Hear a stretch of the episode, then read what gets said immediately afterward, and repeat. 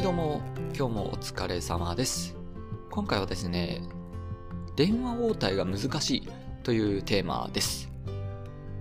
現在 DC でインターンをしております私ですが、業務の一つにですね、電話応対という仕事がございます。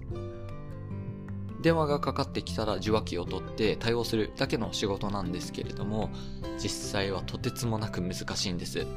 大体新卒1年目の人だったりとか若手のサラリーマンの人だともしかしたらまず電話応対の仕事をさせられたりすることがあると思うんですね。で会社によっては何秒以内に電話に出なきゃいけないみたいなルールもあるかと思います。あとアルバイトでも電話応対の仕事とか業務がある仕事もあるかもしれません。経験がある方はわかると思うんですけど電話応対って最初めちゃめちゃ緊張するんですよね。で、特に僕は今回、まともに喋れない英語、第二言語で電話を応対しなければならないということで、もうそれはそれは緊張しました。何が難しいかというとですね、まず第一に、あの、電話特有のフレーズってあるじゃないですか。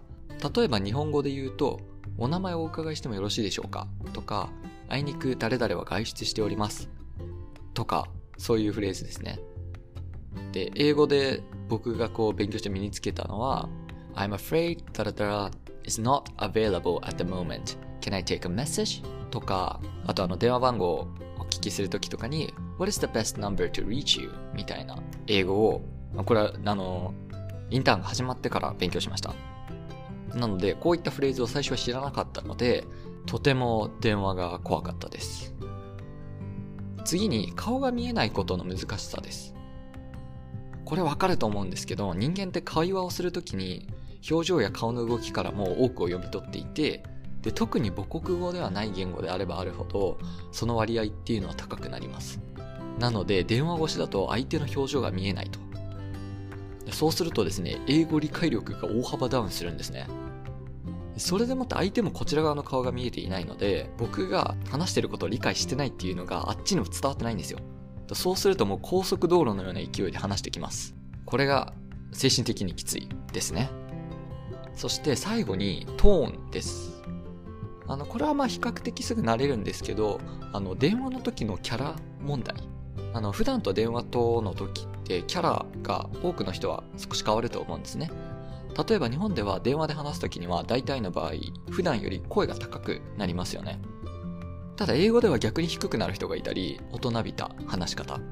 あと早口になったりと、まあ人にはよるんですけれども、この英語の時の自分の電話キャラっていうのがなかなかしっくりこなくてですね、まあなんとも言い難いんですが、しばらく迷走してました。このようにですね、英語の電話応対というのはとてもハードルの高い仕事だったんですが、今となってはさすがに慣れてきてですね、いちいち緊張はしなくなりました。コツとして身につけたのは、なるべく自分がゆっくり話すこと。そうすることで、相手にもゆっくり喋らせることができます。あとはですね、恥を捨てて聞き直すこと。最悪のシナリオはですね、聞き取れたふりをしてしまって、話が進んで、で、わからなくなって、後戻りができなくなることです。何度かそれを僕も経験しまして、痛い思いをしました。電話応対になれることができた最大の経験が一つありまして、これがあの自分から電話をかけるっていう修行に出たことなんです。もしかしたら違う回で話したかもしれませんけれども、しばらく前にインターン先から違う職場に送り出されて2週間、